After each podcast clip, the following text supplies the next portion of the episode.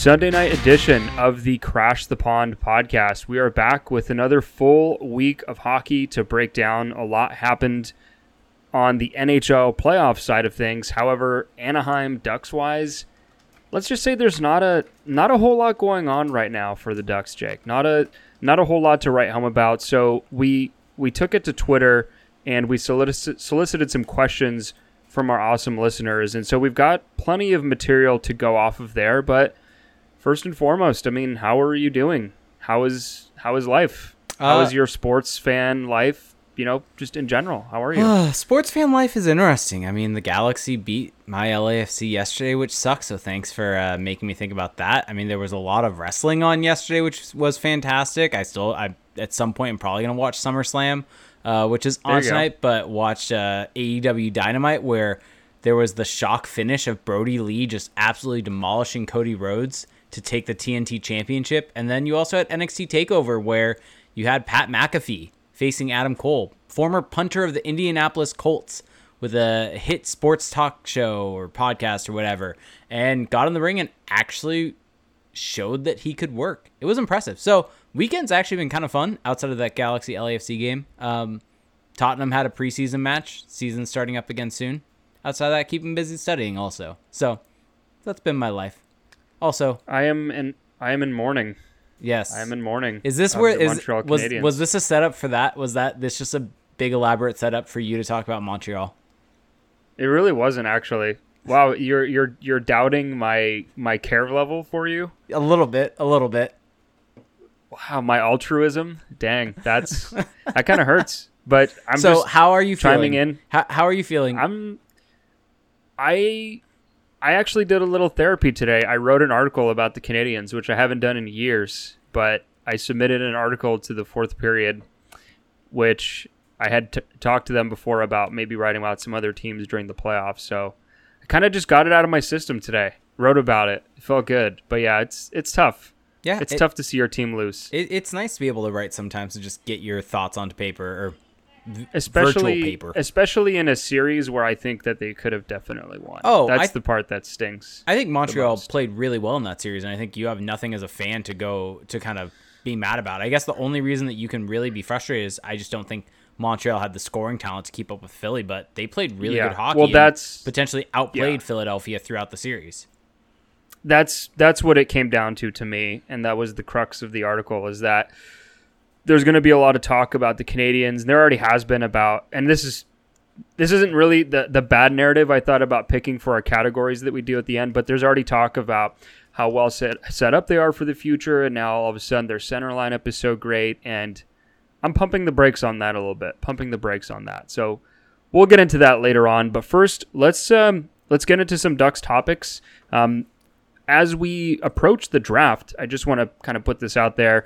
The draft is set to be in October. I don't know what the specific date is, but we're gonna we're gonna do some more draft content on the pod. We're gonna get that going back up. But for now, since it is kind of that lull in between, we're we're holding off on some draft content. But I think I think we have some goodies uh, in the chamber that we're gonna get to you at some point. So just just stay tuned. Little little teaser trailer there.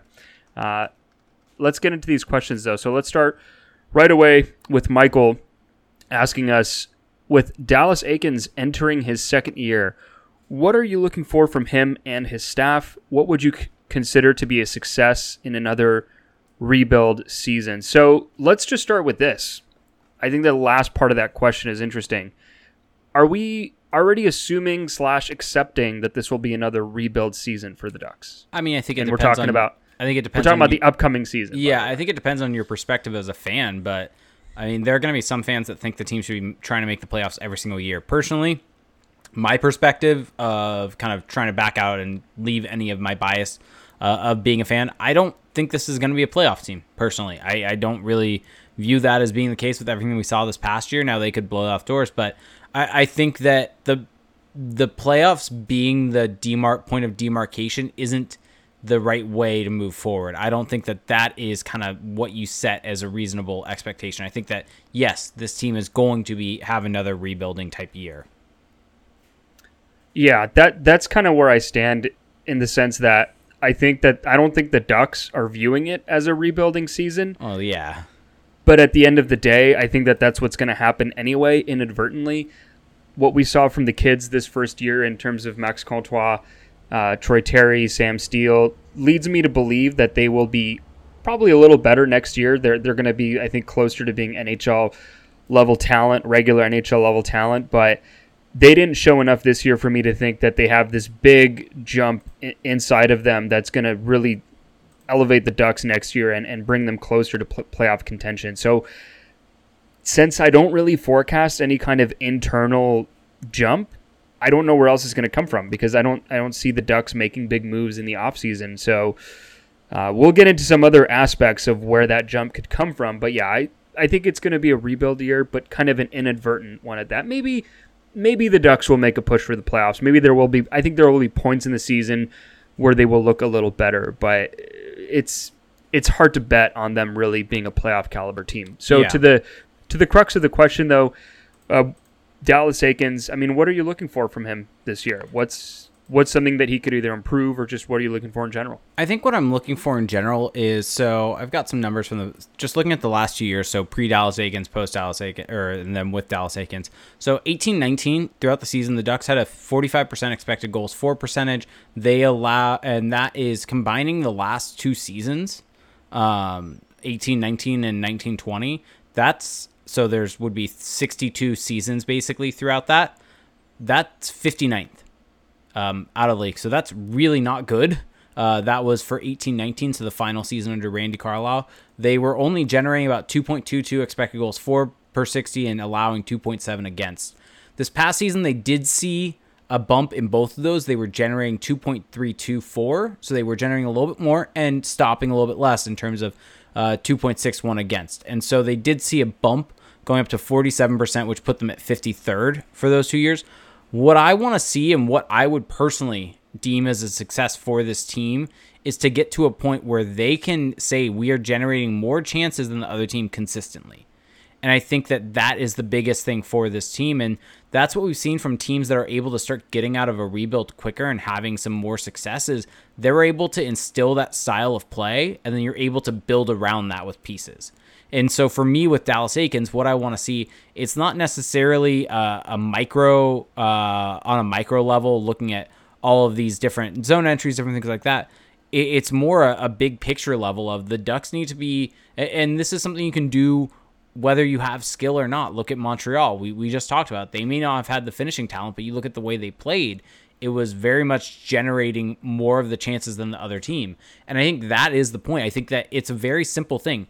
Get up, get at or above fifty percent, which puts you middle of the pack. It's not exactly elevating to this top level, but I think that that should be the baseline for what would be a successful season for this team, taking them from what was being one of the worst teams in the league two seasons ago to now being above fifty percent and being middle of the pack. I think that would be considered a success. Yeah, and I guess what I would add to that in terms of how do you get there, because of course everyone True. wants to be True. above fifty percent.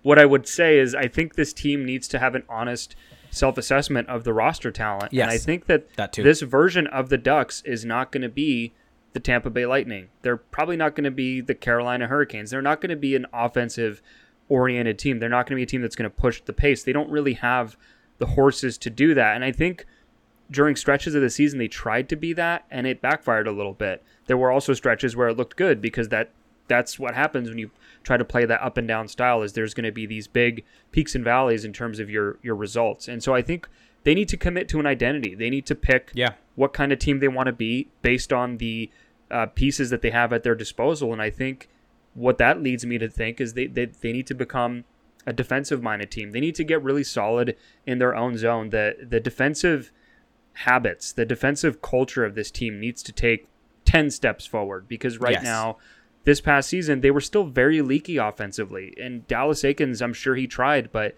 there was a lot of resemblance to how this team played in its own zone under that that that than how they did under Randy Carlisle. And that's a big issue because you cannot compete in the N H L. You can't have a chance in the N H L if you don't hold up your end of the bargain in your own zone. And I think that that is something that they need to commit to as soon as the season begins, training camp, whatever you want to call it.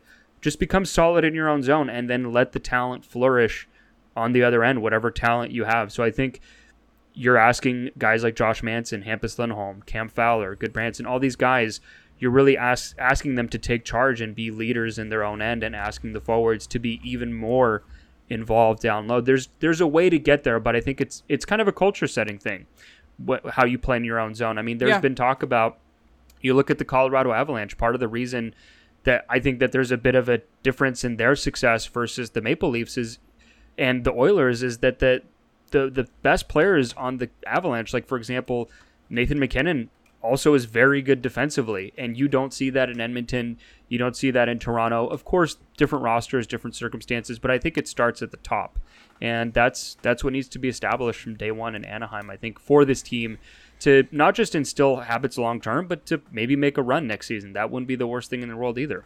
Yeah, I, I think you're you're definitely kind of right on uh, right on with that. The one thing that I will say is I, I think that the reason why that transition type of game, it doesn't necessarily work for the Ducks, is I think part of it is they need to get some better pieces on the depth of the back end. And maybe they, they did. Maybe that was the move for Christian Djoos. Maybe Kodie Curran can step in and, and prove that he can move the puck at an elite level. I'm very skeptical on Gudbranson still being able to do that. I think he's been better than expected, but I don't think that that's really a part you of just, his game. I just want to point out that last week you told me to to take it easy on him. I did? And, and now, and now, well, Wait, you, when? There, there was a point where I, I made some comment about Gudbranson, and, and you you held me back a little bit, so... Well, I just said he's go. been fine. He's been good. He's been better than expected. I said yeah, that. Yeah, but you you also said you don't expect that to continue. No, so. I well, I don't expect him to be able to move the puck like you yeah. need to play a transition style of game. It's hard to it's hard to bet on that happening because of his entire career yeah. before last season. And, and I so. think you're you're right on. And I think part of that, no understanding your identity, is understanding the path forward for this team. And that's, I think, the toughest thing for this this Ducks franchise is, what are they? It doesn't really yeah. even seem as, as, and this is now a, even a bigger question than Dallas Eakins. It doesn't seem like Bob Murray knows what they are. It seems like he still thinks that this team should be competing, that this core should be competing, but I just, it just doesn't feel like that's the case. And it feels like he's almost, uh, it, it feels like almost he's talked himself out of trying to do a rebuild, trying to do all these different things because he thinks that they can do it. But it, it's just, I think you, you hit the nail on the head at the very top. They need to have a really kind of cold assessment of what they are, because it doesn't mm-hmm. seem like Bob Murray has necessarily done that.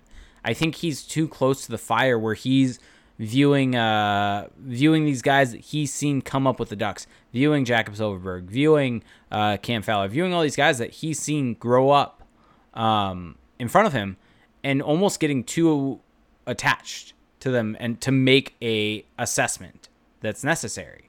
And I think that that is kind of where he's getting caught right now with this franchise. Although he did buy out Corey Perry.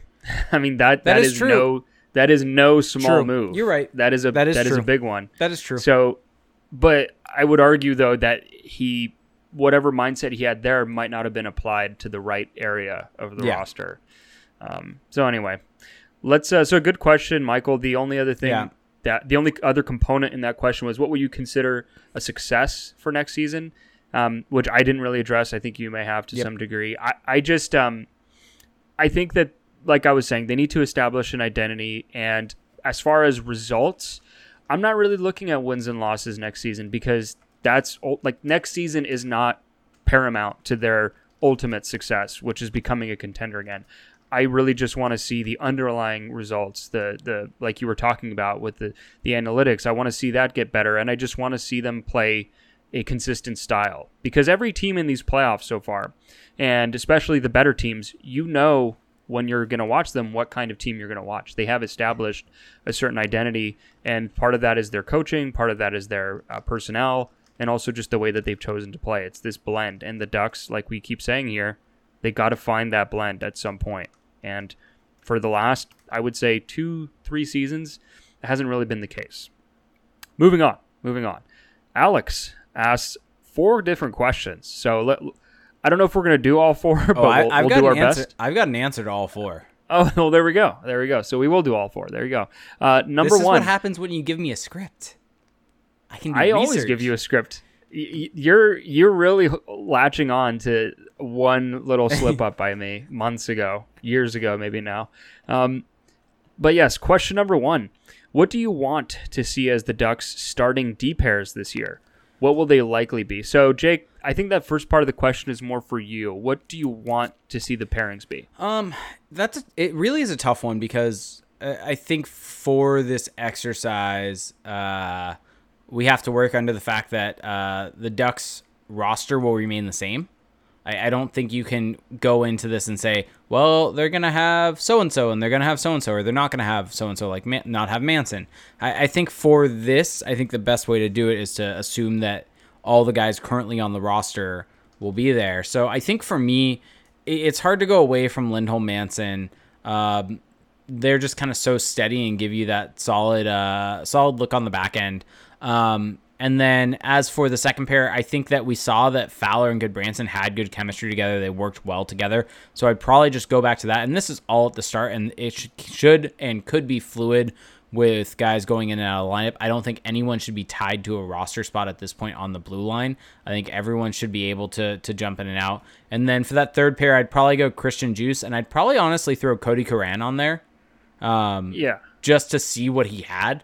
Or has, I guess. Well, uh, they, they they sign him from as a free agent who yeah. has never played in the N H L before, so I don't think they're signing him to not give him a chance. Ex- exactly, he's, he's going to play. And yeah. granted, he's a left-handed shot, as is uh, Christian Djoos, so it would be two lefties on that bottom pairing. But I, I think that you want to see what you have in Curran. They brought him in because he was the, I think, the top point producer in the, the Swedish Hockey League last year. He was year. the M V P he of was the M V- M V P of the league. So you bring him in for a reason to see what he can do, especially on the power play.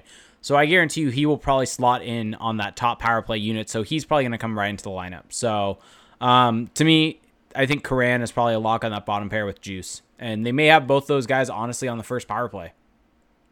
Yeah, well, that that's one of his strengths is playing uh playing on, on the, with the man advantage. So what I think that they will be, uh, you pretty much said what I think it'll be as well. Manson, Lindholm on your first pairing, Fowler and uh, Gudbranson on the second pairing, and then it'll be some combination of Djoos, Kodie Curran, and uh, Jacob Larsson is going to be that the third pairing rotation. So uh, just for those keeping score at home, Uh, no right shot D on the third pairing. All lefties. uh, two right shot Ds in the lineup.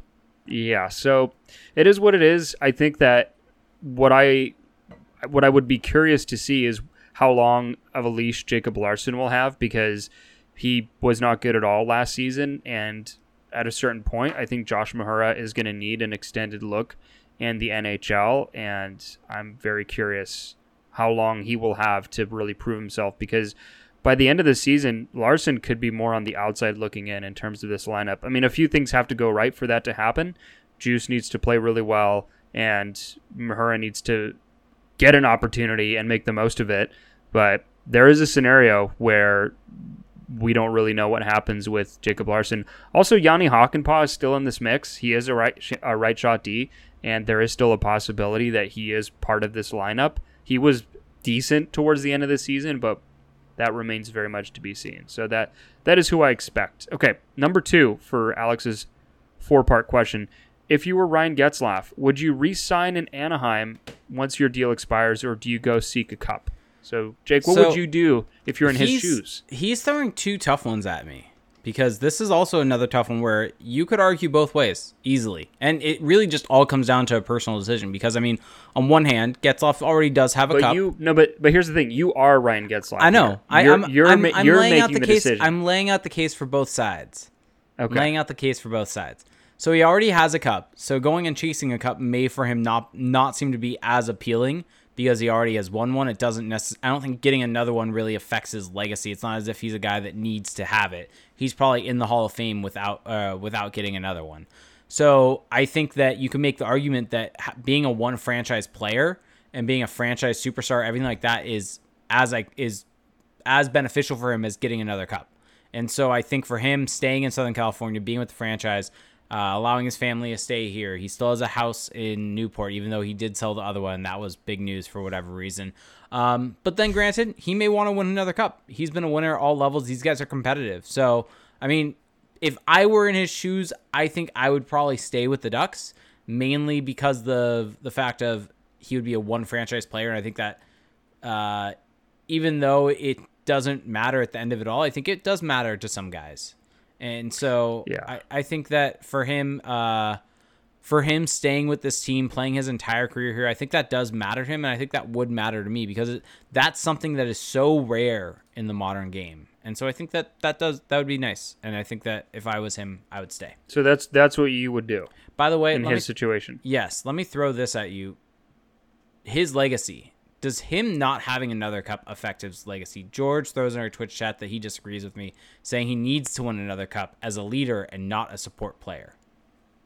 Well, I have definitely come around to the idea, just with some of our rewatchable episodes that we did, watching back the, the oh seven Cup run, that he was not a support player. No, he, w- he was not. He, he yeah, the, this notion, I mean, he wasn't a veteran. He wasn't, whatever you want to call it, the the face of the team, although even that is questionable. So nah, he wasn't the face it. of the team back then. That's he, not yeah, questionable. He, well, what I'm saying is he's he hasn't done it necessarily. He hasn't done it as the face of a team, but if you oh, look got at it, got it. who was the, the main contributor on that team or one of the top contributors, he was by far one of them. And so that's where it gets tough for me. But so I don't think he needs to win another one to solidify his legacy. I think his his legacy is already set in stone. It's he's going to be a Hall of Famer. He's done it all. He's won in the, at the N H L level, at the international level.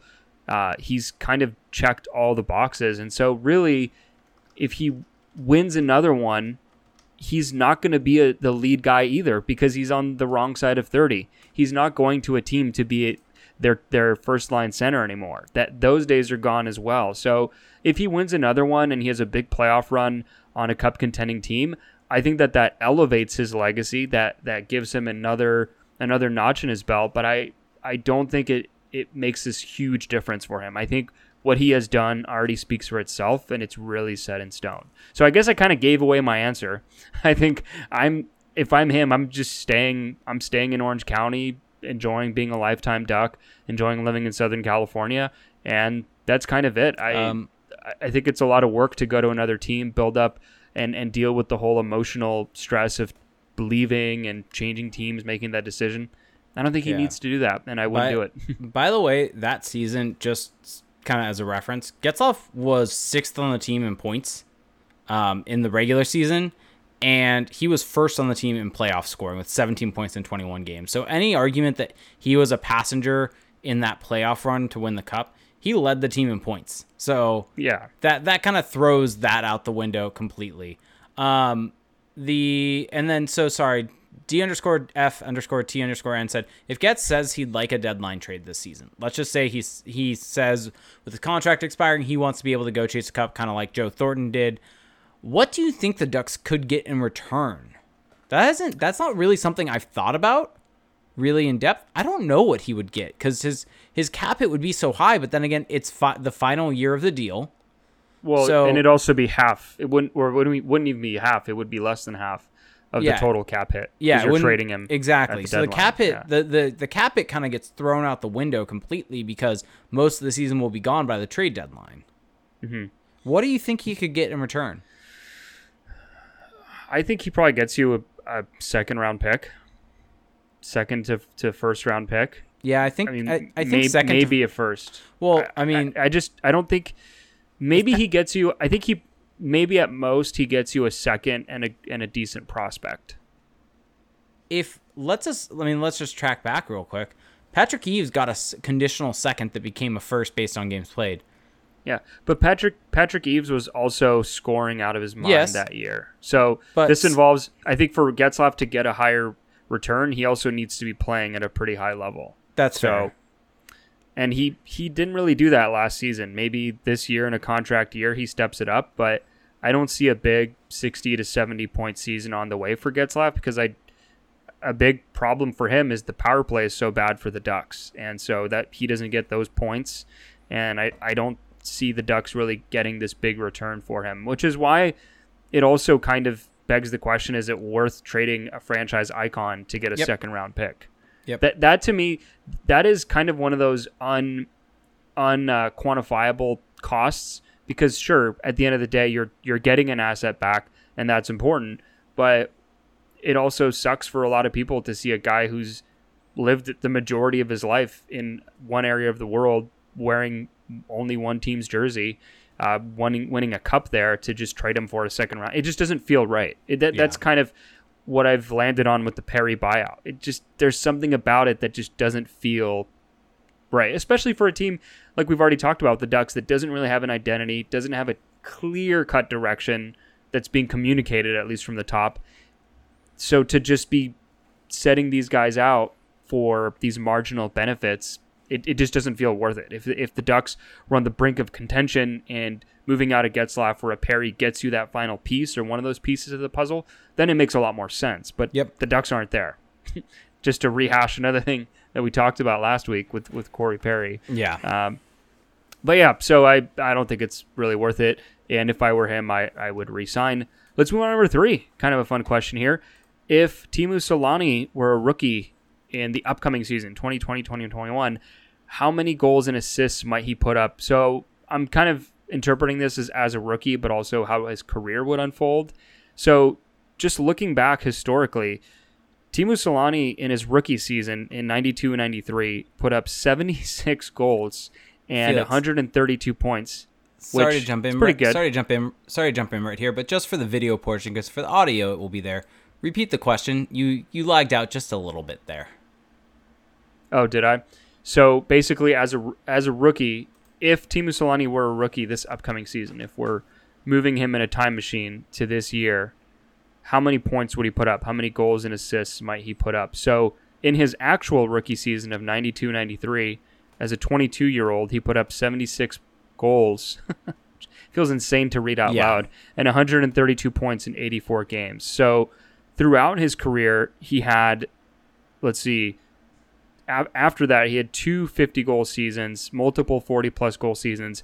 And the early nineties in the N H L were actually pretty, still pretty high scoring. Yeah. Still kind of a remnant of the goalies eighties. Goalies sucked.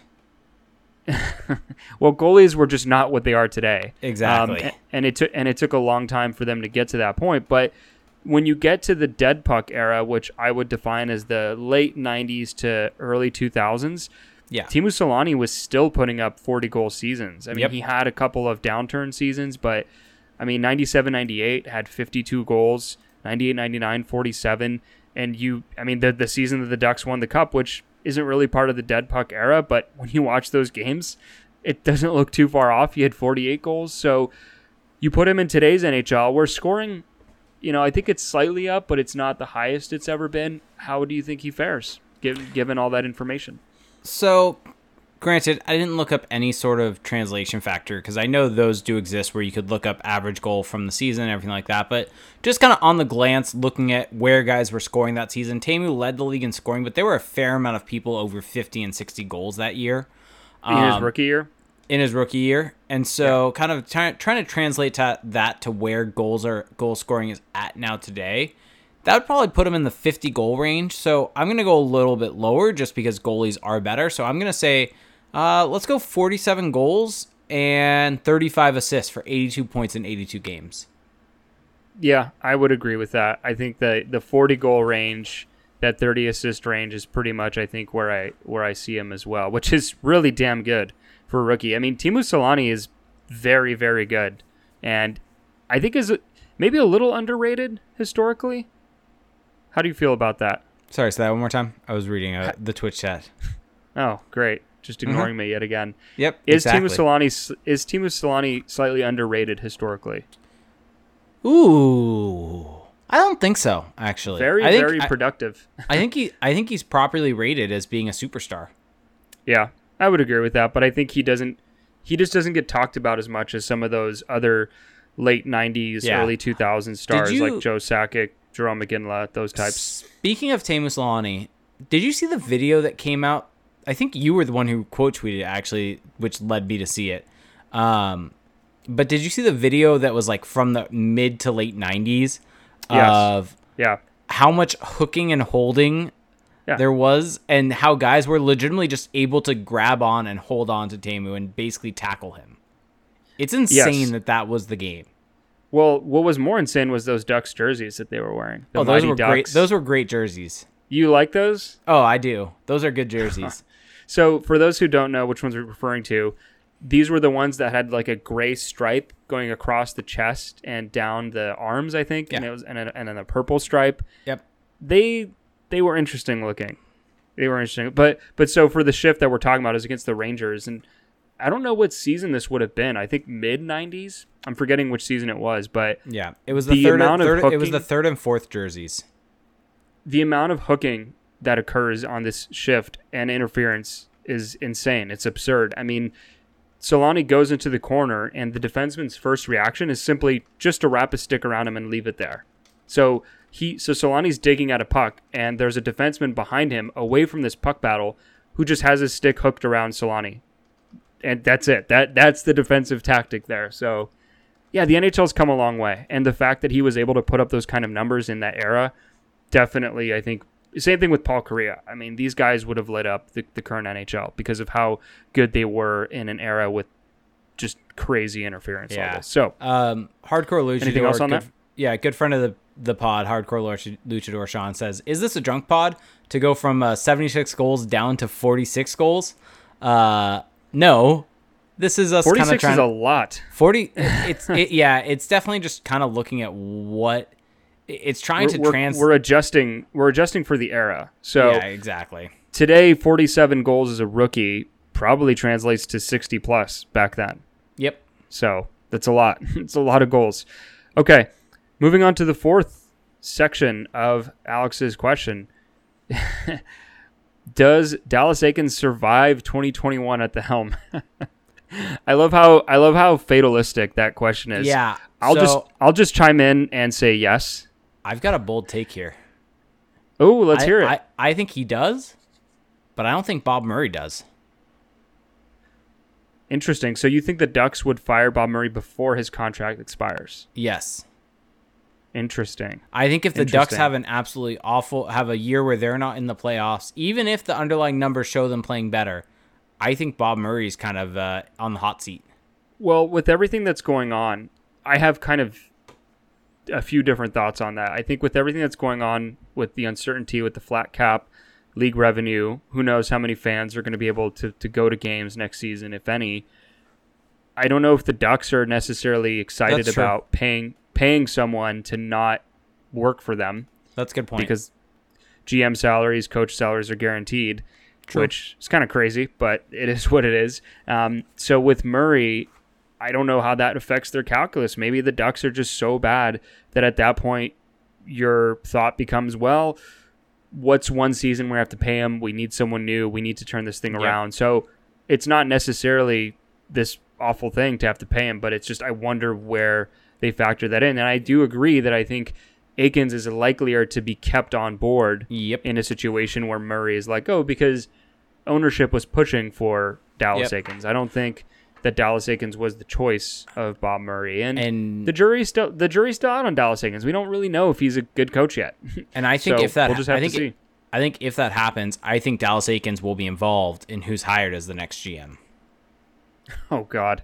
Yeah, don't you? Don't, don't you? Well, I I have no idea. I mean, I, I don't know how these things really work. But well uh, you would you I, would I don't know how much co- you would want your coach much, and your general manager to see eye to eye.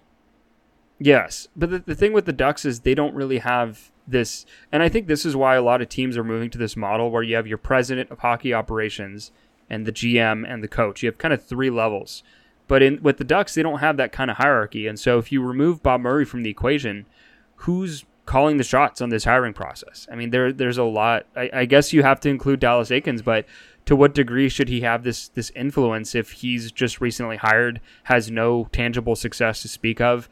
How much is his input really necessary in that situation? So, yeah. I don't know. You you don't seem to be reacting to this, so no, no, I no. I mean, to I me, I hear you it, typing. No, that wasn't typing. Actually, that was uh, me adjusting my headphones and scratching the back of my ear. Oh, okay. Well, that's that's understandable. Happens. Okay. Well, let, let's uh, let's move on here. Uh, I think we we got through those pretty. Pretty well, actually. I'm uh, I'm impressed. We're we're doing well here. Let's move on to Mountain Drew, who asked us, I know this is pretty soon, I guess too soon to ask, but how soon do you think it'll be before we see Trevor Zegras in Orange County? Is two thousand twenty-two possible? So I think he's He's actually in Orange County right now. Did someone say that? Was it C J yeah, who I, told us that? Yeah, and people on our Twitch chat have said that, that he's in playing golf with Comtois and Tustin. Yeah, so there you go. Well, so he's I already question, in Orange County. Yeah, so but the spirit of the question is when he will yeah. be on the Ducks. Yeah, yep. I think it'll be next season. Yep. Uh, I don't think he's going back to college. I, I think well, that the, he, he definitely isn't. He already signed his entry-level contract, so he cannot go back to college. Well, sorry, I meant he, I don't think they're going to – I don't know how much he'll play in the A H L either. Yeah. So I think he's – I think we're going to see him in Anaheim, and I think – I don't know if it's a great decision or not. I, I really don't know. I mean, Trevor Zegras had a good season in college. Wasn't – I don't know how dominant he really was. And so I don't know if he could benefit from another year there. I don't know if he could benefit from the year in the in the A H L. But the franchise seems pretty set on having him in a Duck sweater next season, and that'll be interesting. The most interesting thing, I saw someone, I can't even remember who it was at this point, but there was someone that put out kind of a chart that, that showed kind of individual expected goals and different things like that for uh, mm-hmm. and, and yeah. assists and different things like that. He had a and good the, season. I mean, the, the th- thing, that's what well, that graph that, indicated. Yes, the thing that was shocking to me, and this is kind of what I want to get at, is we all know him as being uh, an assist or uh, a playmaker, a guy that can produce assists. We saw it in the World Juniors. We saw him setting up guys. That seems to be what his number one skill talent is, similar to Ryan Getzlaf. The thing that I didn't expect was his expected goal total would be that high, and you look at the amount that he shot, he was shooting three three times a game on goal. And so he may have a higher goal potential than we've even thought that he had. And to me, that's actually very exciting. I'm curious to see how that plays out. I think where, where I'm seeing Trevor Zegras, what he'll become, I think he's going to be a really good analytical player in that I think his underlying numbers will be very good. But I don't know if he's going to be this huge point producer. I think Ooh. It's similar to Troy, Troy Terry in the sense that he, Troy Terry, a lot of people saw him as becoming an offensive guy, or a lot of Ducks fans hope for that. And I think he's trending more towards being this really solid two-way player. And I think Zegras is going to be a very good offensive player in the N H L. He has all the tools, the vision, the just the, the, the hockey sense. But I don't know if he's going to be this guy who's going to challenge for like an Art Ross or something like that. I don't I, know if I that's in this future. Yeah, I think that's fair because that, that's assuming he's going to be the very top of the top, which is kind of the very ultimate yeah. high end. I, uh, I just think that the way a lot of people are viewing him around, you know, the kind of Ducks community that, that we're all a part of here is that Zegras is coming in to save the day. And I think it's important to pump the brakes on that a little bit because although Trevor Zegras is a fantastic prospect, maybe the best prospect in hockey right now, I think that that's all relative. It doesn't mean he's coming in and going to be Austin Matthews or some franchise savior. So let's, you know, give him a little time to establish himself at the pro level. I think it it might be a little tough for him early on. Who knows? This is going to be by far the highest level he has played uh, compared to, you know, playing. I mean, he played for the U S National Team Development Program in the U S H L games. And I mean, that you're basically a stacked team beating up on everyone else at that level. And then, you know, played one season of college. So this is going to be a big test for him. And I'm just, I'm cautioning it right now. Don't, well, let's not have another, let's not have another Troy Terry moment Sam that Steele. Jake brought on himself or a Sam Steele moment. Yeah. Wait, I mean, how it's did the I, same thing. What, what did I bring on myself with Troy Terry here? What did I bring so, on myself with that? The first season that we did this pod, you were very high on Troy Terry. Yeah. And I get it. I mean, you're a yeah. fan of this team and yeah. you are going to hype. Yeah. up your prospects because you want them to do well. And I think that that's, that's well and good. There is absolutely nothing wrong with that. But I also think that that can give people the impression, hey, this guy is going to be amazing. And I mean, I never said that he was going to be amazing. I always said he well, was probably no, but, like, but your enthusiasm that's that fair. people, people are going to interpret that a certain way. And, you know, I know how you feel and I'm not, I'm not, I never thought you were specifically saying he's going to be this first line, you know, thirty, forty goal scorer, but I think some people may take it that way. And it's important when we're giving our analysis of these players. I'm I'm not saying we're, you know, people people are out there basing everything off what we say, but I think if we can do our part to properly set That's expectations fair. For prospects, you don't have fans saying, well, what the heck? I was promised I, I was promised X, Y, and Z, and this is what I got, you know? Yeah, and I, I think for everyone out there, with when it comes to prospects, a healthy bit of skepticism is never a bad thing.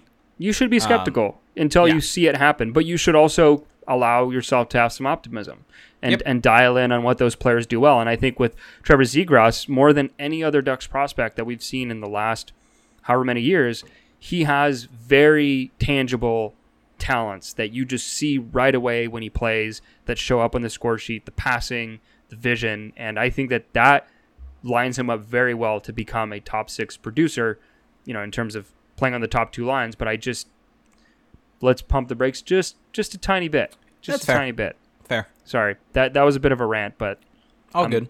I'm making sure to, because I've been, so I've been doing a lot of just research on the draft lately, because the Canadiens now we know are going to be at sixteenth overall. And so I'm, I'm just dialed into the draft again. And so I'm, the more I'm reading through these different reports and guys, and there's a lot of, there's a lot of good talent out there, but you, there's always that, that possibility that it doesn't pan out. So yep. L- let's move on here to Shane.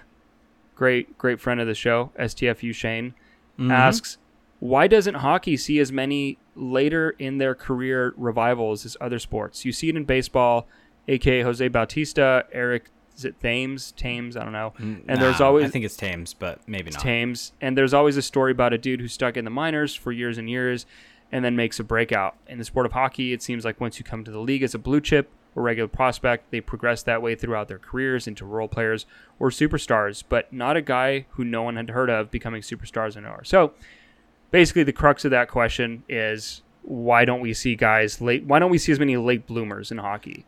So, there are some. There, there's definitely a yes. few. I mean, Brad Brad Marchand is the shining example of the late bloomer, because up until his later twenties, Brad Marchand was more of a, a bottom six kind of energy type player, and he became seemingly overnight a hundred-point player. That just doesn't happen. But there are there are exceptions to that rule. So what are your thoughts on uh, that? I mean, and going with another Bruin, Tim Thomas, another one that had a late career resurgence. I, I think the well, ba- a goalie. Goalies I, are weird. Yeah, I think there's a lot of factors at play here. Um, I think the biggest one is hockey's such a physically taxing sport um, that it's hard to have a late career resurgence, because the, the amount of miles that you get on your body is so large that it's hard when you, you get into your late twenties, early thirties. Uh, it's hard to really then break into the league, because at that point in time you have so many miles on your your body yeah. that you and are you're going you're up against the, guys who who don't have those miles. Yep, and and you're currently in your decline at that point in time in terms of physical physical talent. Um, whereas mm-hmm. I think in baseball you're able to have guys that ne- don't necessarily have that same type of physical taxing load on their body. Not saying it's not physically taxing to play baseball or it doesn't take a high level of skill, but yeah, what are you he, saying? Are you are you a hater? No, I'm just saying that it's a it's a different level of physicality between the two, and I think especially with baseball, where it is very much a skill-based game, with being able to uh, read pitches and things like that, that if you're able to discover that later in your career where you weren't able to earlier, that can lead you to having success later. Whereas with hockey, skating and and and having that is such a huge part of your game that um, as you start to age, your stride becomes lower and you become slower, and that really affects and impacts your game. So I think that's partially why. I think one other reason why, between just specifically going with the baseball versus hockey, is that baseball, there are so many levels. The the systems are so huge, and you're drafting. I think you're going to say steroids when you start with an S there, but continue. No, was I mean, there is that also. Con- continue. Um, No, but you have triple A, double A, single A, low, everything else. You have so many rounds of drafting that there are just so many players that come in that I think the the likelihood of someone hitting becomes higher as that pool becomes massive. Whereas hockey, yeah. that pool isn't as big. And, and so I think that's part of it also. I think those are all great answers. I, I would tend to agree with that, definitely, that just the nature of the game, the the physicality. Even if people whine and moan that hockey isn't as physical as it used to be, uh, try lacing them up and going to an N H L game.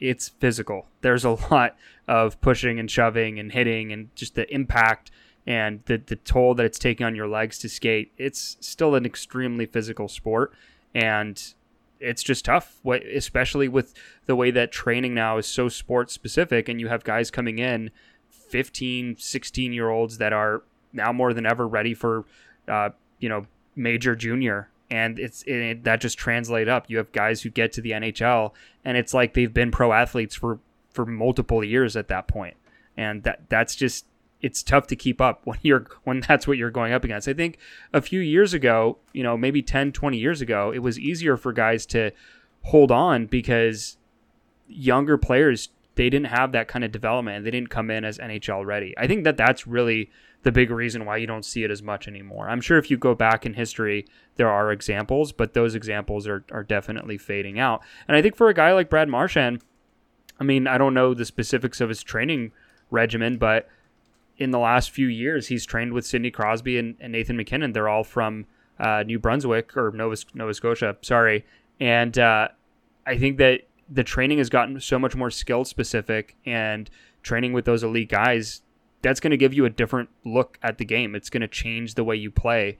And for Marchand, it, it definitely changed, but that, that just doesn't really happen all that much. So good question. I actually, yep, it'll be it, it, it's uh, it's definitely something that du- the Ducks haven't seen. I mean, you could argue maybe Cam Fowler to some degree later in his career. He he had a really good season last year when maybe you wouldn't have expected him to to have an uptick. But there there aren't too many examples on the on the Ducks, that's for sure. Mm-hmm. And then okay. we we got one final question. We've answered this a couple times, but seeing as you jump back in, let's get just pick one player. Mike Prevost, Prevo nine said, "Who do you think the Ducks will target with the Boston pick?" Pick a player. Well, that Boston pick is going to, it's looking like it could be the thirty-first pick. It's going to be any, well, it's going to be anywhere from twenty-seven to thirty-one. Um, yeah, what I'm saying is they look really good. Yep. thirty-one feels really in play. So who do I think is going to be available at thirty-one that could be a really high-level prospect for the Ducks? So here's my caveat to all this. A lot of this depends on who they pick at six. And I... more than ever, I'm fully on board with they need to get Marco Rossi at six. They have to get Marco Rossi. He is going to be so good. So many yep. teams are going to pass on him and are going to kick themselves for passing on him. And with Marco Rossi on this team, you have a legitimate center prospect to go with Trevor Zegras. And all of a sudden, that's what gives you your identity. Really good centers. Yep. That's a good place to start. And, and Rossi so, can make the jump right away to the league.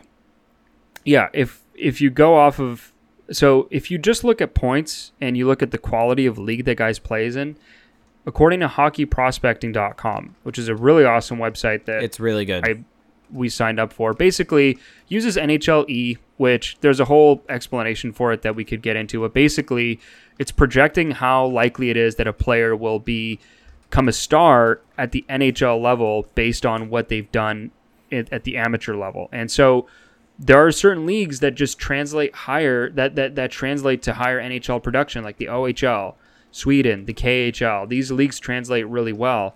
And the point of this tool is to cut through all the questions of size, let's say, or, oh, he's older, right? It's let's just judge these guys based off what they've done and how does that project forward. And if you look purely at that, Marco Rossi is the highest star probability of any prospect in this draft at he's eighty-two percent. Good. He's ahead of Alexi Lafreniere, who's at seventy-five percent. And I think that is mostly due to the leagues they play in. Marco Rossi plays in the O H L, which is a stronger league than the Q M J H L. So if Alexi Lafreniere had played in the O H L, there's a possibility he would be tops in this list. But that's even higher than Quentin Byfield, who is younger, had a crazy good season. Uh, yep. He's at seventy-three percent. So I don't know if I buy that Marco Rossi is the best prospect in this draft, but I certainly think he's undervalued. And so he's the guy to be targeting at six. So with that being said, if he is your pick at six, which I am naming him the Ducks pick, I think you need to start thinking about drafting a defenseman with that second first-round pick. Do you agree with that? Or do you just go get another forward? Or do you just take the best player available? What are your best thoughts on that? Best player available. Best player available. Ooh, so if you're going best player available, you may have some options at, I at say, twenty-seven to thirty-one. So just picking a single player, I'm going J J Peterka. Do you think he'll be available? I think if it's twenty-seven through thirty, maybe. I don't know if he'll be mm-hmm. available at thirty-one. Yeah, I mean, J J Peterka was really good this season, and he has a lot of really good offensive instincts that a lot of people love Tim Stützle for. And so I think he would be another, yep. just another really solid forward t- for the Ducks to add to their core, because as much as people like the Ducks forward group, I mean, people that follow prospects for a living, like Scott Wheeler, rank them highly. You just can't, you can't have enough lottery tickets. You can't have yep, enough exactly. guys.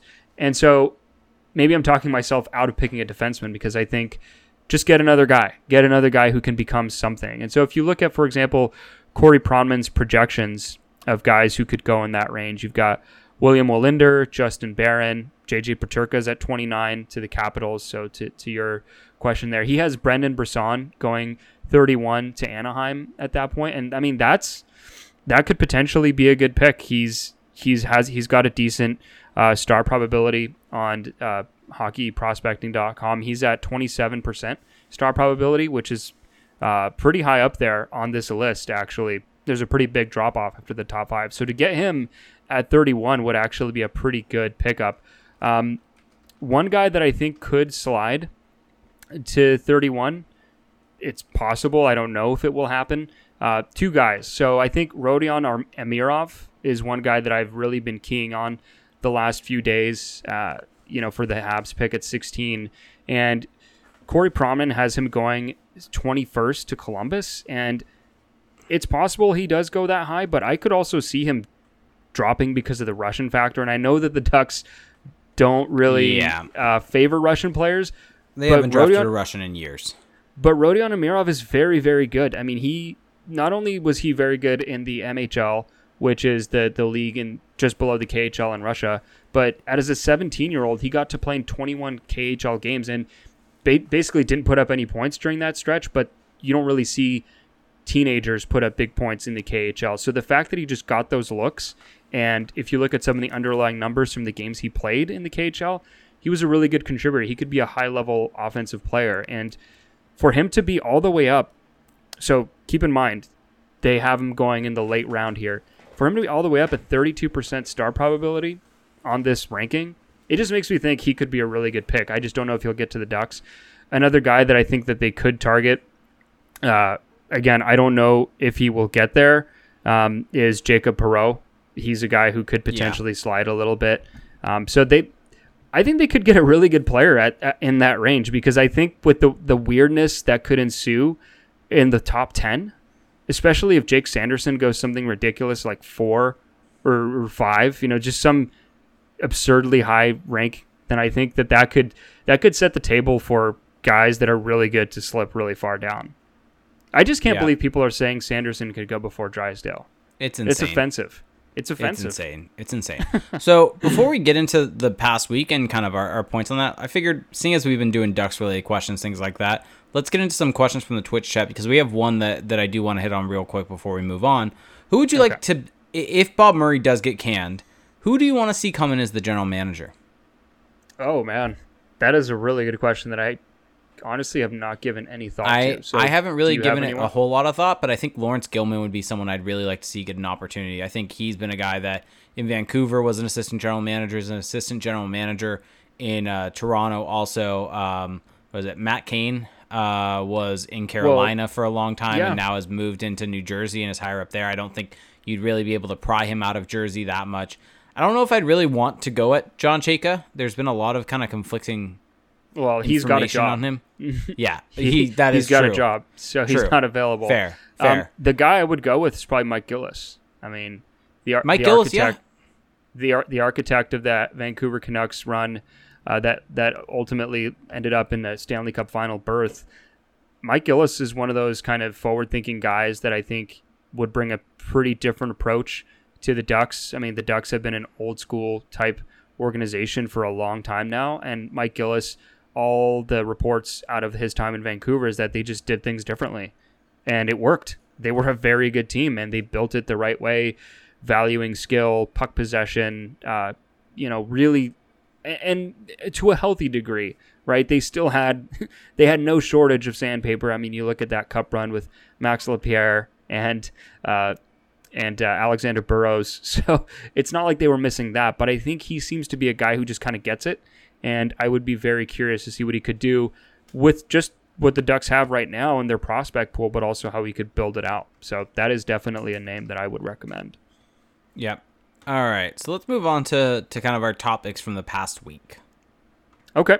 So let's start with the former Duck spotlight. So who is a former Duck that you are putting in the spotlight this week? So this may be a little bit shocking to people, but the guy I want to put a spotlight on is a guy that I... I, I think I could probably say that uh, I was not as hyped as everyone else was with his time in Anaheim, and more so found him as enjoyed the, the memes and the jokes, but in terms of his actual performance, uh, not so much. But I'm going to shine a light on Derek Grant, because he's a guy that throughout the regular season with the Ducks, just as a for reference for everyone, he was on the ice for forty percent of the expected goals. So you really the Ducks were... Yep. I yep, go through the it. whole stat profile. It's like, oh, it's, I'm just, it's not going to be pretty. No, I'm I'm just very quickly showing that he was not good with the Ducks. Any thought that he was a good player with the Ducks is because he scored a couple goals uh, against the run of play and was constantly dominated um, when he was on the ice. Um, Awful. But you look at his numbers in the playoffs, and now granted, small sample size, only nine games, but fifty-six percent expected goals for percentage. Um mm-hmm. And just on the ice for more goals for than against, playing a solid role for that team. And so I'm going to give him a little bit of a shout out that his game, now that he's on a better team, he's his numbers look a little bit better. Now, granted, part of it could be his line mates. Um, but still, I want to want to at least give him a little bit of credit, seeing as I've been so critical of him throughout the entire season. So this is me saying, good job, Derek Grant. You're actually playing well, like a lot of people did. Having Claude Giroux and Scott Laughton on your wings probably helps, though. Yeah, I was gonna say that makes a little bit of a difference, oh, but it's funny bit. that you, it's funny that you bring up. Yeah, I mean, especially compared to what J- Jason Chimera, or did he ever play with Jason Chimera? Chris, no, Chris I don't. Kelly? I don't think so. I think you're. I think you're confusing uh, Carter, seasons. Carter Rowney, Carter Rowney, uh, Nick DeLaurier. Nick DeLaurier. Yeah, yeah, it's a little bit of an upgrade, just just a teeny bit. It's funny though that you bring up a former Duck that we used to really.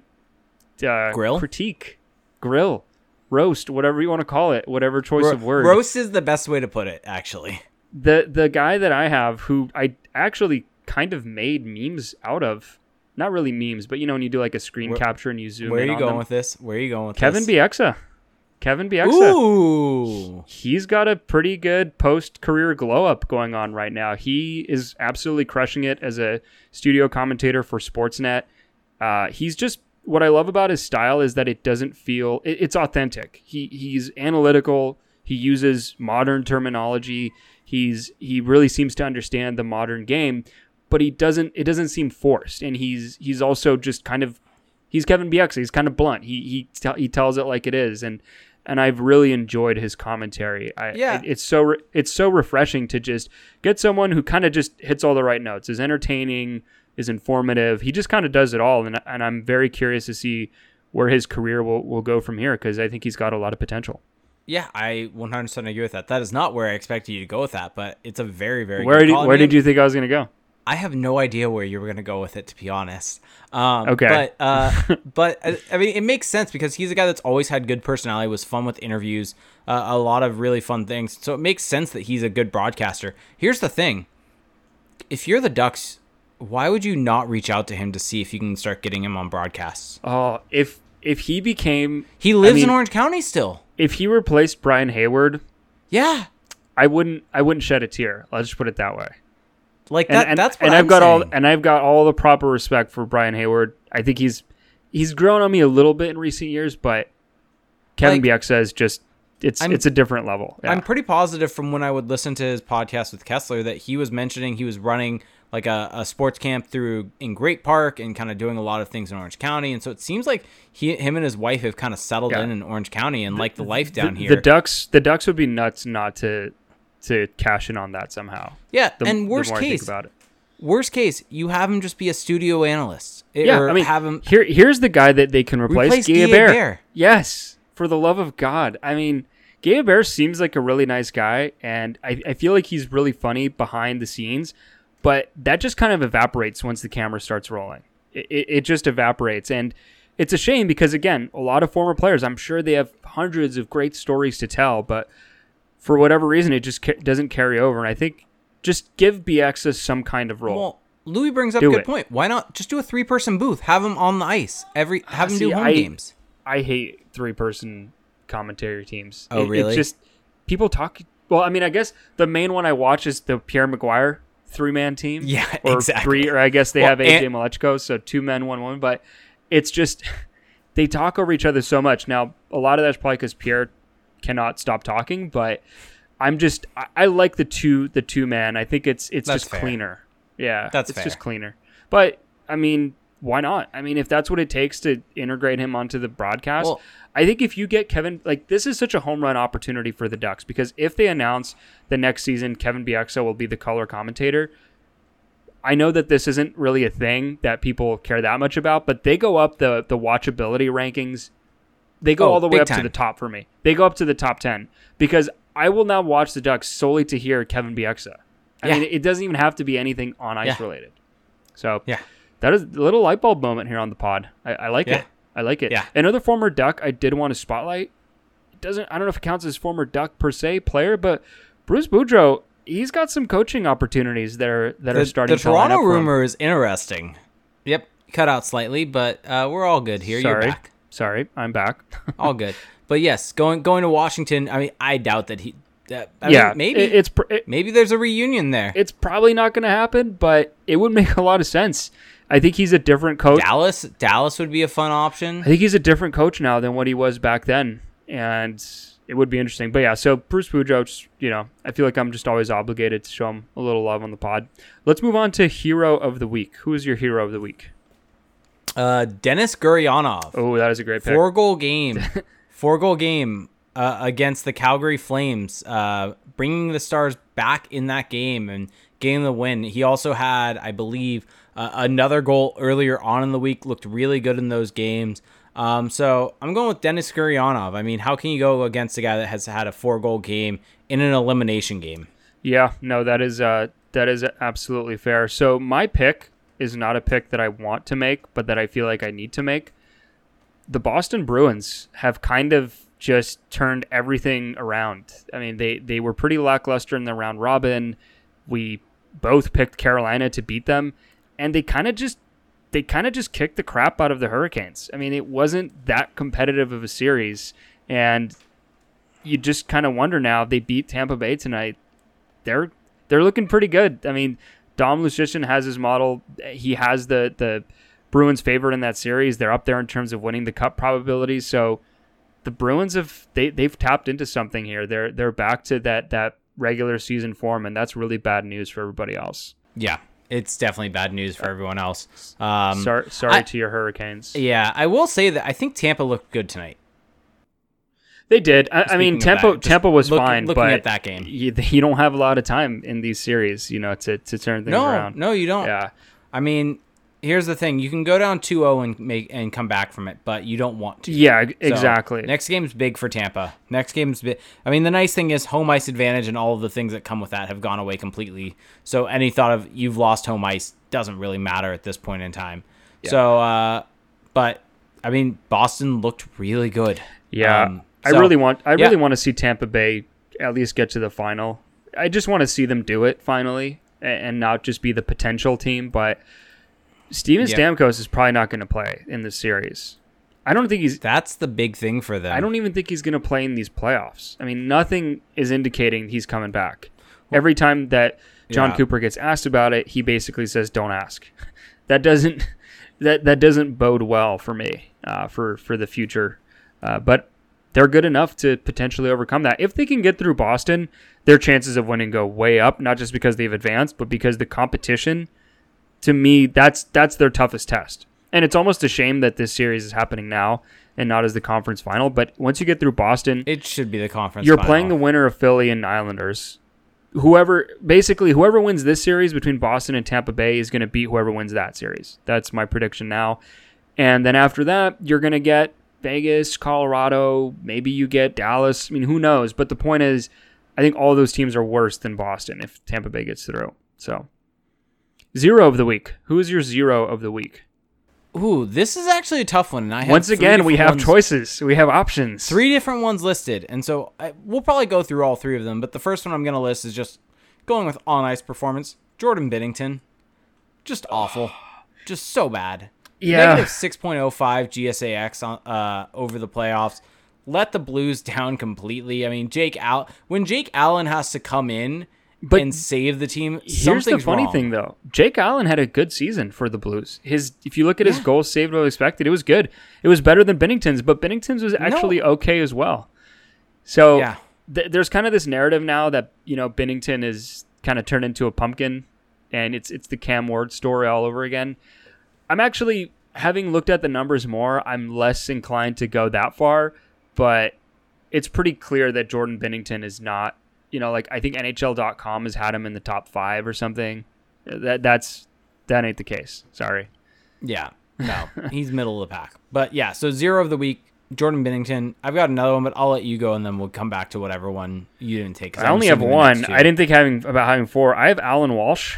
I mean, this yeah. this is just a layup. I mean, this is such a doozy. So yesterday, Alan Walsh, the agent, the the the, the Twitter, the, the the very active tweeter, yeah, Alan Walsh, who represents a ton of guys, high profile clients in the N H L, tweets a photo, an il- an illustration of Marc-Andre Fleury with a sword that's been stabbed through the back and protruding out from his uh, chest that's covered in blood. And on the sword, there's an inscri- an inscription that says DeBoer. I mean, what? I mean, I'm not going to swear, but what the F? what, what what just happened yeah. there? so it, this this feels like an agent trying to go to bat for his player. But I am actually going to go a step t- further, and I'm lumping Marc-Andre Fleury into the zero of the week because... Oh. Marc-Andre Fleury gave a little interview today about how yeah. he asked the guy, he asked Alan Walsh to delete it, and all he cares about is winning and being doesn't want to be a distraction. But when asked if he knew about it before, he didn't. He didn't give a yes or a no. He just ignored the question, and he gave yeah. he gave some whataboutism, and that to me, either it's telling that he knew and he's fine with this happening, or maybe he just is protecting his agent. Either way. Why couldn't he have... It's very odd to me that he wouldn't answer that question. And to me, as someone who's maybe just inherently skeptical of people, it kind of indicates he probably knew that Alan Walsh was going to tweet that and was going to cause all this ruckus and was going to cause all this distraction. And he's probably really, really pissed off that he's not starting for the Vegas Golden Knights. But the reality is he wasn't good at all this past season. Robin Lehner is better than him right now, playing like it. So... Marc-Andre Fleury, sorry, put up or shut up, and Alan Walsh, what a just bizarre, immature, despicable thing to do. I mean, I can't think of a less professional thing that you could possibly do. I mean, I'm sure there are things I could think of, but that is way down on the list. So for someone to do that, someone who supposedly has all this credibility in the industry, it's just shameful. It's absolutely shameful. So now up on the screen, actually, uh, for anyone watching the video per- portion of this, I have the picture, so you can all see it. Uh, you can see that the, the sword is stabbing through and, him. You know, yeah. It, one th- one thing I want to add quickly is that Jesse Granger, the beat writer for The Athletic of the Vegas Golden Knights, wrote an article saying how the way that the Golden Knights have handled this situation is kind of the reason why they're here, because there's been a lack of communication with Fleury. And I get that, but at the same time, that none of that val- like none of that excuses what just happened here. All of this is childlike behavior from both Fleury and uh, oh, it, and yeah. Walsh. So I, I feel like, you know, as a beat writer, you're you're kind of trying to cover all your bases, and you don't want to piss anyone off while also making some kind of point. So I get I get where he's coming from, but it's just oh, it is a tough look for everybody involved it, there. It's a really tough look, and I mean, here's the thing: Robin Lehner was the better goalie. Yes, like objectively Pete, so. Pete, Pete, Pete DeBoer is playing the better goalie to give his team the better chance to win. Well, so this is the yeah. this is the decision that a coach should be making. Well, if you they should be choosing the goalie you, that will give read, them a better chance to win. If you read Granger's article, there's this whole thing about how when they fired Gallant, they also fired the goalie coach who they had had for three years without Fleury knowing, and then. He had he had like a little run of he went four and zero and had like a nine twenty six, and then when they got Leonard, they went to him and he was miffed about that. And it's like, yeah, I, I, I can see where Fleury would be frustrated, but it's a meritocracy. Sports is a meritocracy. Here's the There's thing: there's no room for Here's any of this crap. Fleury is on Vegas right now because he was not good enough in Pittsburgh and had his job taken from him. Yeah. By Matt Murray, uh, by Matt Murray who's, at the who's time. Who's now also getting his job taken, but anyway. Yeah, exactly. Yeah. I mean, this is it's what happens as life. A goalie. There's only there's only one po- position out there, and Fleury had to know he's he is in the portion of his career where he needs to start transitioning to being a backup. Yeah, and, and it's it's unfortunate because I don't think it'll really tarnish the I don't think the, the, I don't, the I don't think there's going to be a good ending to this. I, I don't think it. I think the people who really believe Fleury is this great guy, and I mean, by all accounts, he seems to be a really nice guy, but it kind of it makes him. It makes me doubt that a little bit, right? It makes me think, oh, how much of that was P R? You know, how you know how how big is his ego that he would allow his his agent to do that? Because having listened to Alan Walsh talk in interviews before about his career, I can't imagine that he wouldn't have come to his client, who he claims to care so much about, and ask him to greenlight the, the tweet, right? It just doesn't seem plausible, to me at least. Unless he's so drunk off of power that he just doesn't care. So, anyway, I just found that really shocking. I, I, I'm still yeah. kind of in shock. yeah, so, other zero, let me just get on this real quick. Mike Milbury. just, I mean... we don't have to go into it too much, but what he said on the broadcast was deplorable. I mean, Katie Strang wrote an absolutely awesome, awesome article about all this. I really highly suggest go read it. We deserve better as hockey fans than Mike Milbury. Outside of him even saying something like that, it, it the the sad thing is it's not shocking that he would say something like that because I mean, you look at all of his other opinions. They're old, they're they're outdated, they're they're different things there, and so us as hockey fans do not benefit in any way from having Mike Milbury on our broadcast, at least in my opinion. I don't, I, for me, a broadcast either needs to be entertaining or informative. He does neither. And there are so many better voices out there that we should be putting on that platform to be able to put, get their voice out there, get their opinions out there, whether they be people of color, whether, whether they be women. I mean, we mentioned uh, someone who's up and coming, and now granted he's neither of those, but Kevin Bieksa, a new voice to get new in. And someone who gets yeah, it. Exactly. Yeah, exactly. Exactly, exactly. Yeah. And, and so that that's the point, is that get new voices in, get new uh, voices with new opinions, get Mike Johnson on broadcast more. Why the hell are they not using him? Why are they using Mike Milbury over Mike Johnson? Well, so this goes into my good or bad narrative. Is it okay to, to transition into Go that? for it. Go for it. Go for it. I think that a good narrative is that there is a bit of a culture shift going on because Mike Milbury was sent home from the bubble, so he's he's done commentating for the playoffs, which I would say is a good outcome for, for his uh, indiscretion. But, you know, you look at the last year or so now. I mean, Don Cherry let go from Hockey Night in Canada. That is no small thing, even though it's probably a long time coming. Um, you look at Jeremy Roenick and his termination with N B C. There is a bit of a changing of the tides here. There are, slowly but surely, there are new voices that are infiltrating and making their mark. I mean, you look at, for example, uh, A J Malechko, I think I'm pronouncing it right, Malechko, on the N B C broadcast.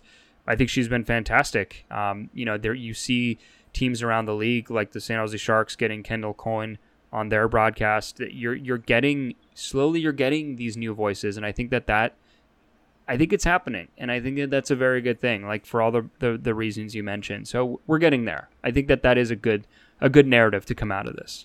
Yes, I, I think out of all bad things, uh, good things can come, and I think hopefully that is a good thing to come out of this. Well, the proper response is happening. There's not a doubling down. I think that this is this yes. is kind of the tide of history that's taking place. I think that I think the N H L coming out right away with a, a hard statement against it was important. Well, it shows that it, it kind of shows why N B C reacted the way they did, because if the league is that unhappy about it, the bra- the broadcast where they put out a full statement. Yeah, the broadcasting partner kind of has to fall in line, and I mean it would fly in the face of everything the N H L has been trying to accomplish, you know, with Hockey is for Everyone and with uh, their attempts at getting involved in social justice. I think that you can't have, in good faith, you can't have Mike Milbury after what he said on your broadcast, on your main broadcasting partner in the United States, after you've said all that you've said about being inclusive and social. It's just it doesn't it doesn't jibe together, and so I think that that's why they, they had to do it.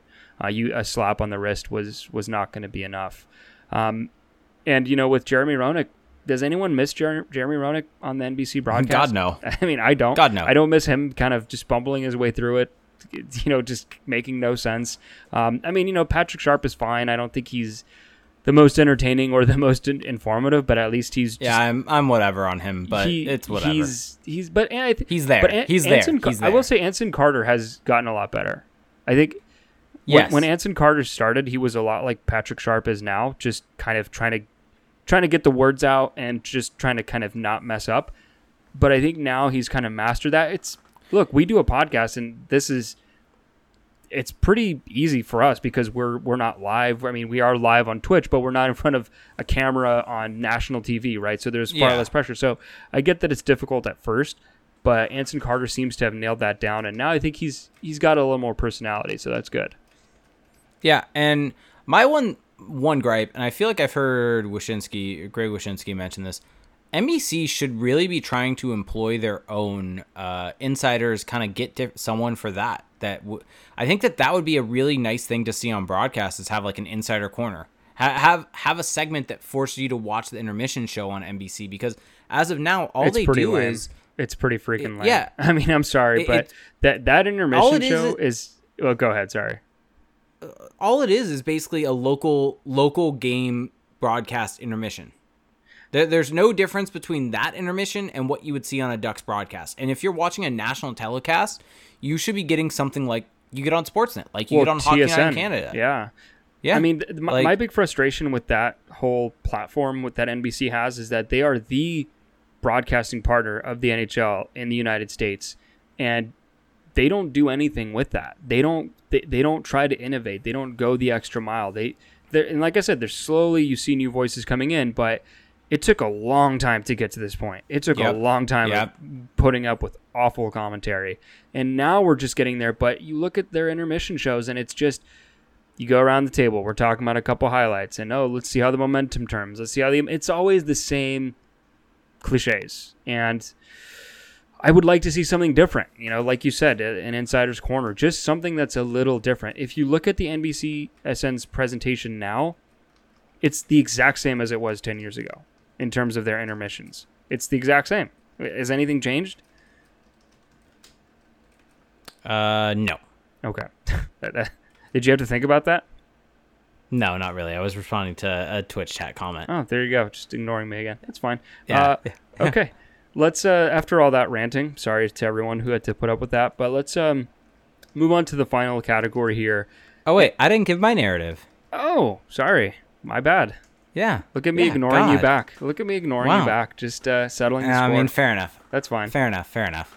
Um, I think this is a good narrative. I don't know. It might be a narrative. I'm going with it, though. The Islanders are legit. They've been good. And I'm, I need to eat some crow. Because how many times have, have you picked against them? That Yeah. Tell the people. Always. Tell the people and, the truth. Yeah, I looked into some of the numbers, and they've been very, very, very good so far these playoffs. They've kind of played exactly the way everyone thought they played throughout the regular season, but the numbers are actually backing it up now, and they're getting offense. And to me, I mean, we had our predictions. Go check them out. They're on the website. Um, I have them beating the Flyers easily in five. So yeah, uh, I have it in yeah. six, but the, the, I, I share your your kind of thought that they are better than the Flyers by a significant amount. Um, yeah, I mean, it's Barry Trotz season. Barry Trotz season all over again. This is what he did with the Capitals in twenty eighteen, where they went from kind of a middling five-on-five team in the regular season to elite in the playoffs, and that's it's what we're seeing again. He's a very good coach. It's really weird that he's not coaching the Capitals still. Okay, analytics darling, who do you have this week? Um, can I pick Max Max Pacioretty, who okay. um, has okay. struggled to score? For whatever reason, has not been able to score a well, goal he, so he far. He hasn't had... Or, I mean, sorry, he has, one, he has one. He had a weird training camp. He didn't join the team until late, so kind of a weird start for him, yeah. but yeah. Yeah, weird start for him, but uh, he has been very good since he's been playing. I mean, granted, Vegas in general is very good, but he's been on the ice for seventy-three percent of the expected goals for. Yeah. That's that, insane. That seems pretty good. And his individual expected goal total uh, in... Let me check. All situations, I believe, is where I am currently at. Uh, yeah, all situations. Uh, he is currently at one point eight six ex- individual expected goals and only has one goal. So a guy with that level of shooting talent to be getting that level of chances and only have a goal, um, he's eventually going to break loose and have a really big breakout game. Yeah, so I've got, I've got a couple guys here, and I don't know. How do we define analytics darling? Is it supposed to be just someone who's more low-key, flying under the radar? Yes. I mean, what do we... Because it's someone who hasn't necessarily broken out um, in terms of goal scoring, things like that. Maybe the narrative is even saying that they're bad, but if you look at the underlying numbers, they're just unlucky. So they're a darling. for in that sense. A darling, okay. Uh, or, or or they're a player that may be lower in the lineup that aren't necessarily uh, well I'm relied go- upon to score a lot of goals, but they're driving play towards the other way and wearing down a team. I'm I'm going with none of these definitions, and I'm I'm not apologizing okay. for it. Um, Miro Heiskanen, I mean, he's got thirteen points in ten games, ten assists, so some of that is probably a little noise, but he's playing twenty-six minutes a night. He's got a fifty-seven percent expected goals for percentage, fifty-three percent shot attempt percentage, doing it in those minutes against the, the kind of competition he's facing. He's very good in every respect. I mean, he checks every single box, analytics, box score numbers, eye test.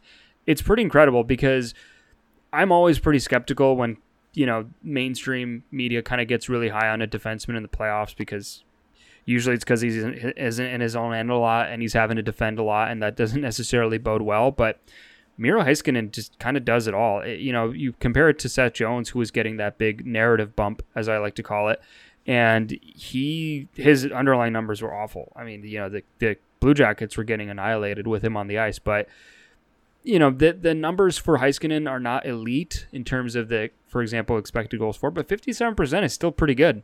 I mean, that that, that you, there wasn't a defenseman on the Ducks last year who who had fifty-seven percent, and he's doing it in, in the, the highest stakes situation. So I'm giving it to Miro Heiskanen. Are you, are you okay with that?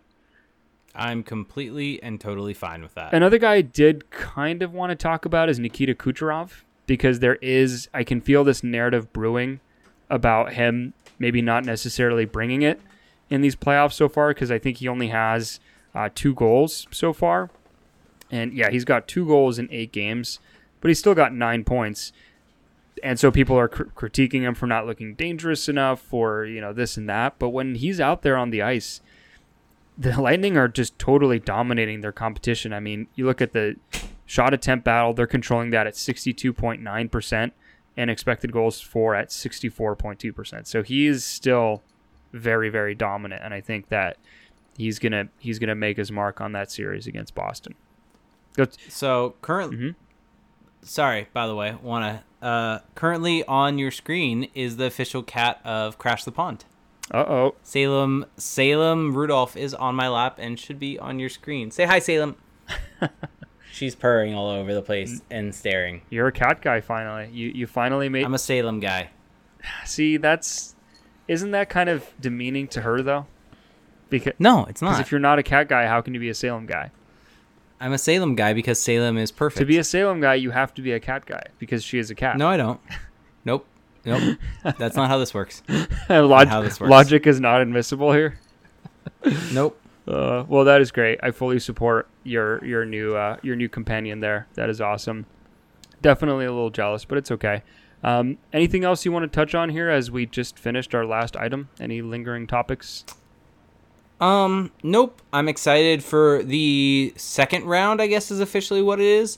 Um, yes. Our predictions is, are now up on the is, website. Is anyone disputing oh. that it's a second round? Well, no, it was more so I had to think about what it was. Okay. Um, fair. As in where, where are we currently? So by the way, let's just do a quick recap. Um, for the first round, the standings ended up as, uh, I got four right and four wrong, with three of my series being correct in terms of game, uh, the games. You were five and three with two series correct. C J was five and three also. You and C J just end up correct, end up with the same, and you just keep edging them out with number of games. Yeah, um, I mean, the, so the, the number of you, games is is the true test. You ended up taking down the first round, and uh, cumulatively, I'm still in the lead though, nine and seven. You and C J are eight and eight. So as of right now, I won the first or the qualifying round. You won the first round. We both get beers.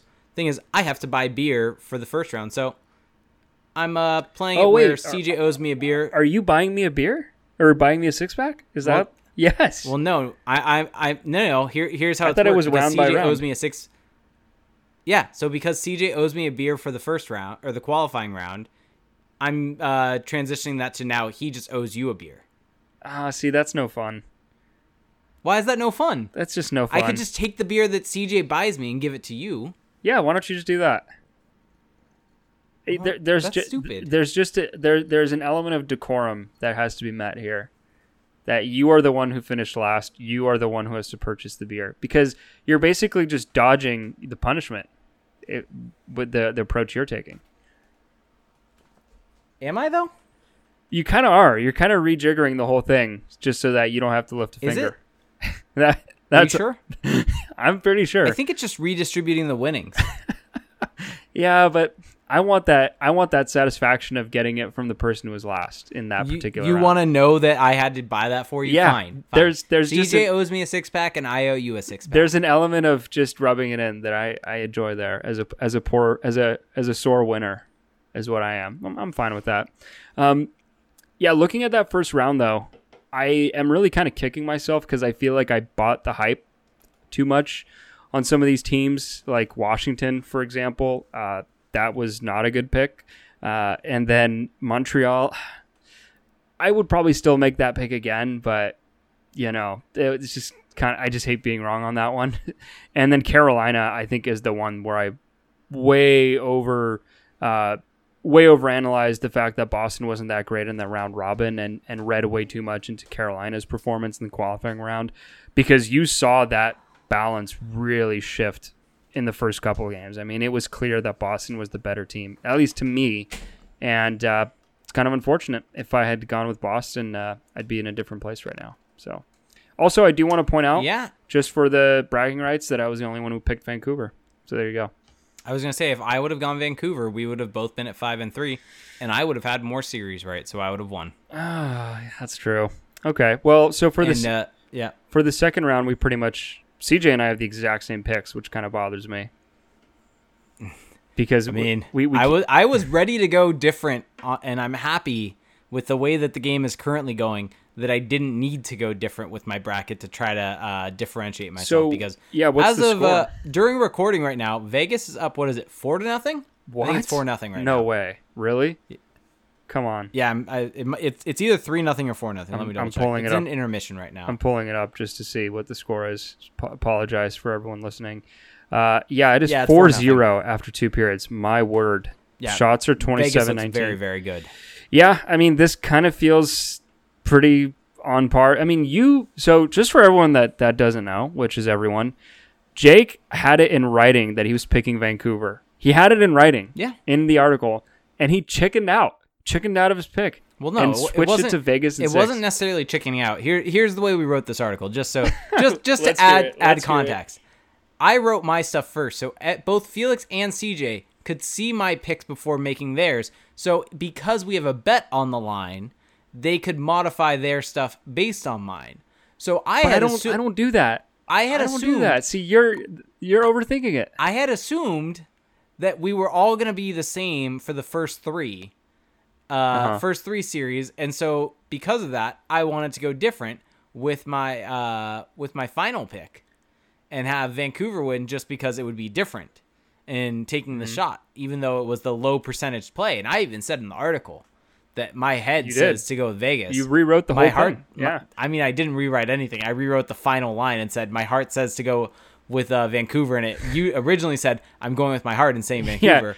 Yeah. And then I changed yes. it to say, no, I'm going with my head.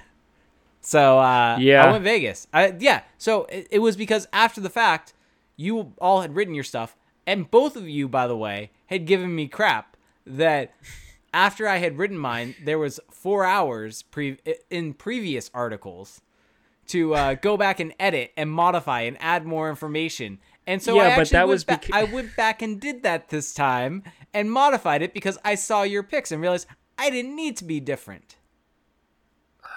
There's just so much there, but we don't have time. By the time to, the article, it, to triple what down. Matters is what was in writing by the time the article published. My official there, pick, there's, Vegas. Th- there's there's so much wrong in there, but it's it's there's not enough time for that. Hey, um, it's a bet. You, you did you did go using, Tampa Bay. Tampa Bay is the one did. That kind of it, it all hinges on for you. I I really wanted to pick Tampa, but there's just something in my gut that tells me Boston's going to win. Yeah, I have Tampa. And I, I don't I don't I don't like it because I I don't like Boston, but oh. It is what it is. Although tonight's game sometimes you got to go through your I, I still like Tampa's depth. I like Tampa's Tampa's oh. really deep and I like that. I, I, I favor yeah, that. I think their defense is is pretty solid. Goaltending. I know you have their issues. Goaltending, yes, and I know that you'll say Halak has been good and I think he has. Halak is still better than Vasilevsky. I still think it's a step down from if if it was Raskin goal, it I would have probably picked Boston. it is a, it is a step down, but Vasilevsky, I mean, oh, I'm not a Vasilevsky fan. His numbers are not that great. Yeah, I, I mean they have a, they have a slight edge there in, in goal, I would say. Um, I just want to see. I, I keep saying it. I just want to see Tampa do it. Please, can can we just can we just finally have that team? I, I hate seeing the team like Washington was in the beginning of the decade that just is so good but never gets it done. I just want to see them do it. So maybe this will be the year. I should mention though that so we did do an N H L bracket uh, on actual N H L dot com. Oh yeah, mine's not and doing too great. Ex- if you want to excuse me here, I will bring it up. So this is a good time to to plug our Patreon. So you, oh, did you have anything else you wanted to I should also on? mention, seeing as you're bringing up the bracket, that I should say that uh, I was determined to be the representative, oh. and this was not uh, by anyone else's choice. This was just because I was the only one who decided to do it. For, uh, I believe it's Deep in the Crease podcast. They had a, a bracket challenge mm-hmm. between a couple different Ducks podcasts. So I was uh, the person who put it together. I believe we're sitting in last place, Felix. The Crash the yeah, Pond that's, bracket. Yeah, I'm blaming. I'm blaming you. Yeah, I'm sure I, you probably I, had like Carolina. I did the, have Carolina final or something. I did, I did. So, yeah. So this is a good time to wrap things up and, and plug our Patreon a little bit. So if you enjoy the show, um, there's one awesome way that you can support us and, and get more content. So you go to our Patreon page, patreon dot com slash crash the pond. So for a dollar a month, Uh, you get access to our patrons-only Discord chat, which is a lot of fun. A lot of it has turned into just grilling me when the Habs lose, it seems, but that's fine. I'm I'm here to, I'm I'm here for that. And then for five dollars a month, uh, you also get the same access to the chat. And to elaborate a bit more on the chat, you you know during the Ducks season, we'll do live in-game chats almost every Ducks game, and you know we'll we'll kind of jump in there when Ducks news breaks, and we'll just kind of react. So it's it's a lot of fun. I think if you're a diehard Ducks fan and you're kind of looking for a little community of, of people who are as invested as you are into the team, I think that Discord chat can be a great place to to find that. And then so for five dollars, you get that. You also get two bonus episodes a month. So for those, we we do kind of what we've been doing here a little bit. We go league wide, but we'll do rankings. We'll look back at some Ducks history. We, we've gone all over the map here uh, during the pandemic. Uh, once the Ducks season starts back up, I'm sure we'll we'll have uh, more topics to jump into there. But the, it's more of a deep dive type pod. There's also a lot of banter, a lot of randomness. So if you enjoy kind of that sillier side of our podcast, I think that you will definitely you will definitely enjoy the those bonus episodes, and it'll be worth the five dollars a month. They they get a little off the rails. Let's just put it that way. There's some some some hot food takes are, are had. Um, but because of that, because of the people who are patrons, we did a little uh, bracket challenge with our patrons. And so there's some some people don't have their real names in their brackets, so I, I can't really uh, nail it down here looking at the rankings. But right now, uh, just to shout everyone out, Mike D is in first place in the, the leaderboard. He's got seventy-nine total points. Doesn't have the highest possible points, but he has Colorado winning the Stanley Cup, which is definitely in play, although they did not look great against Dallas in game one. And he's got the he got the second round perfect and almost got a perfect in the East as well, got a perfect in the West, but he had Carolina going to the Cup final against Colorado. That did not end up well for him. And I know someone else who who did that. Jake, do, do you know anyone who may have had Carolina in the Cup final? Um, guilty. Are are, are you there? Are, are you there on the other end of the line? Yep, Guil- Because uh, I'm looking at your bracket, and uh, I'm uh, seeing a Carolina Hurricanes logo under Stanley Cup champions. So I'm I'm sorry. It's okay. Yeah, yeah. It's okay. Yeah. You know, you, you called your shot. You, you you went for it. I respect that. But uh, yeah, so Mike is Mike D is in first place. Jamie, uh, aka Taco Bell, is in second with sixty points. He's still uh, well and good. He's got the Western second round perfect.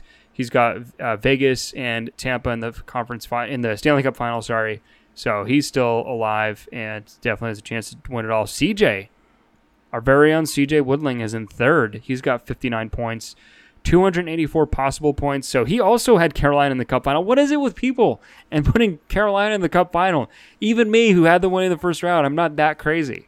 People, calm down with Carolina this year. They're going to be good, but this out of control with these Cup final picks. I'm sorry, Jake. I, I don't mean to bash your team, but that's I mean, just the way it is. I mean, it feels like you are, but go carry on. I mean, I'm just on. saying. I'm carry seeing on. all these people whose carry whose on. brackets are are floundering because of Carolina. Just carry um, on. Carry on. I'll, keep, I'll point keep out going with the keep going with the slander. Keep going with the slander. I'll, I'll point out that I'm in fourth, uh, but my possible points is actually pretty up there. Uh, we'll we'll I have three hundred thirty-one possible points. I'm we'll third in goes. possible points.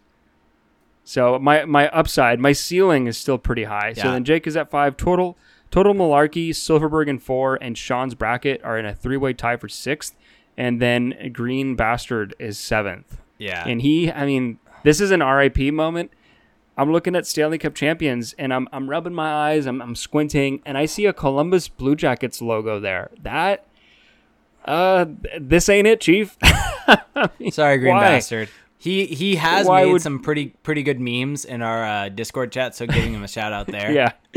But uh, yeah, no, yeah. he's great. He's he's great. But I just love the fact that he had Chicago winning. He had Arizona winning, Columbus Basically, going I mean, all the way to. Sometimes you gotta. Is he have from a diff- Ohio? Can sometimes we, can you we, have to have a different that? bracket. You have to differentiate your bracket, go something off and weird to try to get the win. It's a it's a D F S play. It's a G P P. Yeah, play. you're. A, I know you can appreciate that as a D F S guy. Yeah, so sometimes you so gotta be you different. Go. It's all well and good. It's all well and good, and that's another benefit of being in the Patreon Discord is you. When we do fun stuff like this, you can join in, join in on the fun. Another way that you can support the show, that this is the legit easiest way you can do it. There is no easier way. Go to Apple Podcasts, type in Crash the Pond. I'm doing it right now. I'm showing you how easy it is. You, you, you type it in, look it up. And then once you go to our page, select it, scroll down, just hit the stars, hit five stars. That's all you got to do. Rate the show and you're done. It, it takes you maybe maybe twelve seconds, and you're done forever. Now, if you want to go a step further and have an even more lasting uh, contribution, you can also leave a review. Those really, really help. We love hearing from you guys. We love hearing your thoughts. Honestly, those reviews, I mean, they're really uplifting for us. This this is a labor of love, this show, so hearing your, your thoughts, your feedback really does go a long way. So that's on Apple Podcasts. We're also on YouTube. What's the U R L for YouTube? YouTube.com slash Crash the Pond. Yep. So if you're a YouTube person, if that's how you enjoy your podcast, well, we've got you covered there. Um, when we do the live version of this show, twitch.tv slash Crash the Pond. So that's a big one. Uh, if you are an Amazon Prime member, you do get access to a free Twitch subscription, Twitch Prime subscription. And so use that on us. You get some perks with it. Uh, highly recommend that. But if nothing else, just join the stream when we're live and you get to interact with people that are in our chat. Um, we are also on Spotify. Jake is on Twitter at Reindeer Games ninety-one. I'm on Twitter at Felix underscore Sicard. Check out crash the pond dot com, crash at crash the pond on Twitter. And that's going to do it. So if you can do one of those things that we just mentioned, that already goes a long way. If everyone just does one of those, we're, we're doing really good. So thanks everybody for listening. Hope you have a great week. Hope you're enjoying these playoffs and we will talk to you at the next show. Bye.